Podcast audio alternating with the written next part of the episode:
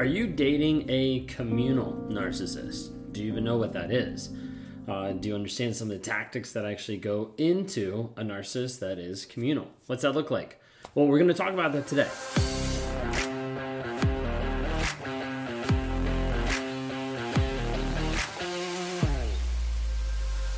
If you guys are new here, my name is Ben Taylor. I'm a self aware narcissist on this channel to provide awareness, growth, healing, change, and development. I meet with people every single day across the globe trying to help them get clarity about the crazy making that they've been through or the situation that makes them feel like they're going insane after being with a narcissist or while they're still with a narcissist or while they're still trying to just figure it out. I'm the founder of Raw Motivations, the creator of the NARC app, and your guide in the 45 day Clarity Challenge. You can access at claritychallenge.net.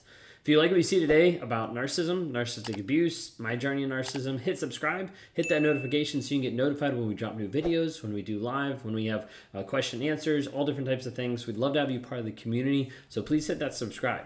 Well, today we're talking about communal narcissism. It's a subtype of narcissists. It's a subtype that oftentimes doesn't get talked about very much. It's a little bit harder to identify, it's a little bit smaller, and I'm not going to do like a huge in depth piece, but I did want to give like an overview because I had several people asking me about communal narcissism and like what it looks like and things like that. So today we're going to work on defining it and then actually spotting it, and then a couple ideas moving forward uh, if you're with a communal narcissist or if that's what you're seeing. Okay, so when we talk about a communal narcissist, like the idea communal has this aspect of being community. So it's this aspect of the narcissist oftentimes leveraging other people, uh, community, uh, a group of people, a movement, or whatever it might be. Like spotting this is the idea of the narcissist being together with a bunch of people, being like, hey, this is the group okay? And the group is what they kind of pull their validation their credibility out of. So think of it as like group centered like goals and values uh, sometimes even coming across as community minded or like selfless or caring about the other people when in reality a lot of times it's very much still self-centered so you have to remember, anytime we talk about narcissism, so we're talking about like communal or covert or vulnerable, like overt, all different types of narcissism, it still has the same underlying core. Like it still has the piece of a narcissist running away from shame and running away from guilt, but then it also has that core piece of like that need for admiration and validation. Even though it's packaged up in a different label, in a different style of narcissism, it still touches on the same exact things. Uh, oftentimes, when I was like looking some of this up, oftentimes they'll, they'll appear very uh, charismatic. Uh, they'll be able to lead others. But then the flip side is the manipulation piece, where they'll be manipulating other people for their gain. Oftentimes, seeing this in like a work environment or in a community environment of moving people to be able to get what they want. Sometimes you'll see this in exploiting other relationships or taking advantage of those people. Now, it doesn't always seem self centered Okay, sometimes it doesn't seem like they're self centered because they're in control of different groups or they're the organizers on like a big plan. Uh, and oftentimes they'll be kind of like coming in from the side and not really overtly doing anything, but more covert on the side of like guilt tripping or like confusing you or making you feel like you need to do X, Y, and Z, whatever it might be. Okay, so that gives you like an overview. Again, a lot of these things are going to cross over when we just talk about narcissism in general, because there's a lot of uh, traits and a lot of things that happen with all different types of narcissists. They just sometimes manifest and show up differently when they're interacting with other people. Okay, so overall, this kind of like definition, idea, some of the concept of it. So when we're talking about spotting a narcissist, spotting a communal narcissist, there's a couple things. Again, some of these are going to seem similar, and some of these might be a little bit different from what you'd normally think of when you talk about narcissists. Okay, so one of them is this overt use of flattery. Now, with this, I'm not just talking about like love bombing. I'm talking about like flattery in the aspect of it's it's with everybody or it's with that particular group. Sometimes this could be to leverage or to get someone on their side, to get another person like dependent on them or like what they want. So, for instance, like in a work environment, a narcissist might use like flattery to try to get someone to agree with their position or agree with what they're trying to do.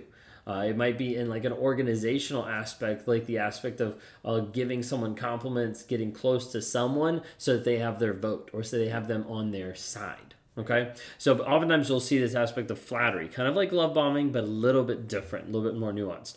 Uh, along with like covert narcissists, you're also going to have a communal narcissist that leverages guilt tripping a ton.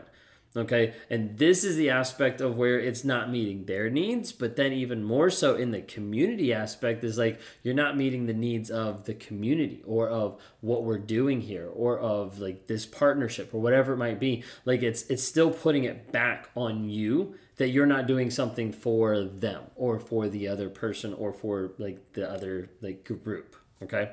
Uh, so we'll see guilt tripping that happens a lot. Uh, the third one is oftentimes like emotional blackmail Okay, and so this can be like the threaten to the, to the other person of like, hey, if I'm gonna hurt myself, like if you don't comply, like this is gonna hurt the group if you don't comply. This is going to affect this if you don't do what you're supposed to do. So guilt tripping and emotional blackmail very similar, uh, but the idea of like trying to be like, I need this from you, or like this needs to happen, or else.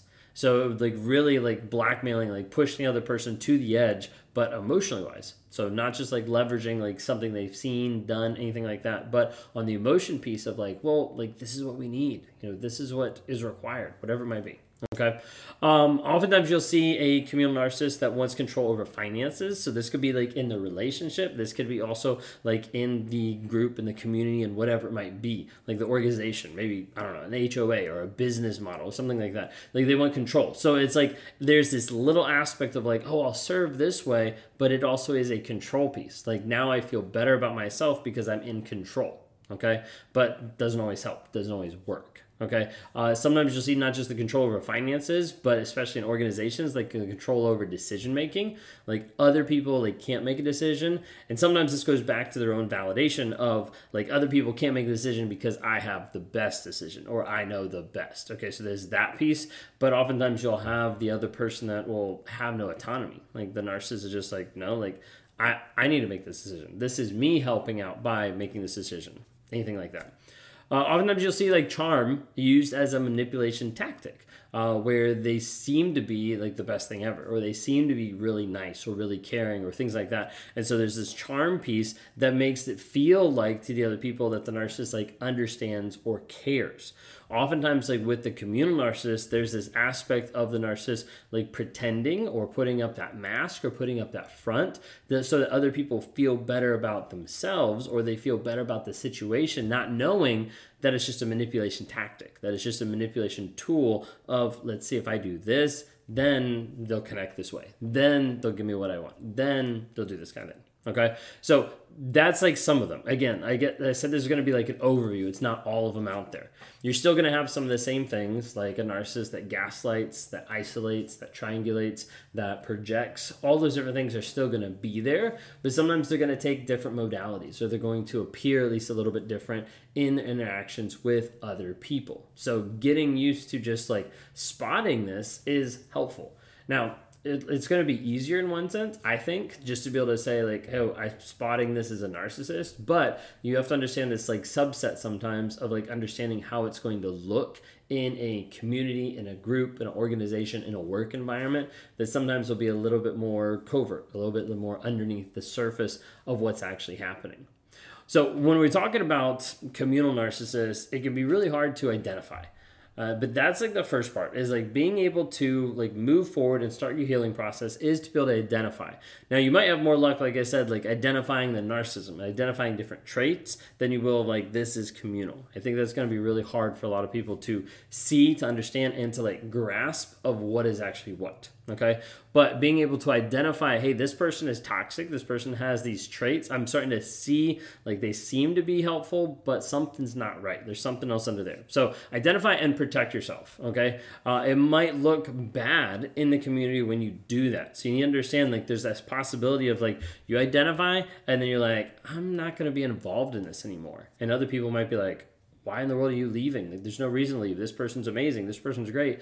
And you're like, nah, I'm just not going to be it. So there could be this piece of like feeling bad and even looking bad to the community, but you need to do what is important for you. Okay? Not what is important for the group or things like that. That's that emotional blackmail piece of like, well, you need to stay, you need to do this, okay? And you also need to understand that whether you're dealing with a communal narcissist, a narcissist, or a healthy person, it doesn't matter. What matters is the boundary piece, okay? So the boundaries don't matter if they're any of those categories, they just matter, period. So being able to develop good boundaries are healthy for every single person out there and not just for a toxic person, not just for a narcissist. Okay.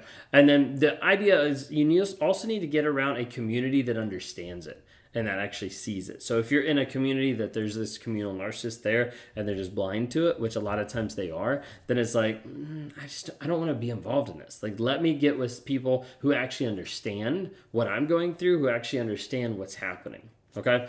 Hopefully that was a little bit helpful just breaking that down. I know that's like a newer concept and a newer one that I haven't broken down before. So I wanted to at least open it up and kind of like overview it. The end of the day, like toxic is toxic. And so when you start to identify people in your life that have these toxic traits, like you need to understand like, ah, this isn't something that's going to be helpful.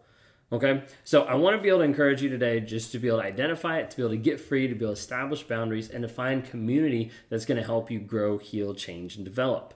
One of the things that we've done recently is we've been working on our weekly connects inside the NARC app. So you can go to narcapp.com, N A R C A P P.com, narcapp.com, and you can be able to download it there, be able to understand some of the stuff that goes on. But then we have weekly connects where we're able to be able to bring in coaches from outside of the organization, outside of the NARC app. Uh, I, I coach stuff throughout the week and then also, I mean, throughout the month. And then my wife also comes in at the end of the month as well. So be something that you would definitely benefit from. Like one of the biggest pieces that people have benefited from is the aspect of community and being able to interact with other people that are out there you're not alone in the stuff that you're going through. And the more you're able to interact with other community and able to find people to help grow, heal, change, and develop, that's what really changes a lot. So the people that are establishing connections inside with one another, those are the people that are able to really maximize their growth because they realize they're not alone. Last but not least, if you want to talk to me sometime, would love to be able to interact with you, would love to be able to work with you to try to help establish clarity, to be able to break that trauma bond, move through the detox phase of getting either away or rewiring your mind to get away from a narcissist. You can go to rawmotivations.com, click on one on ones, would love to be able to help be a part of your healing journey.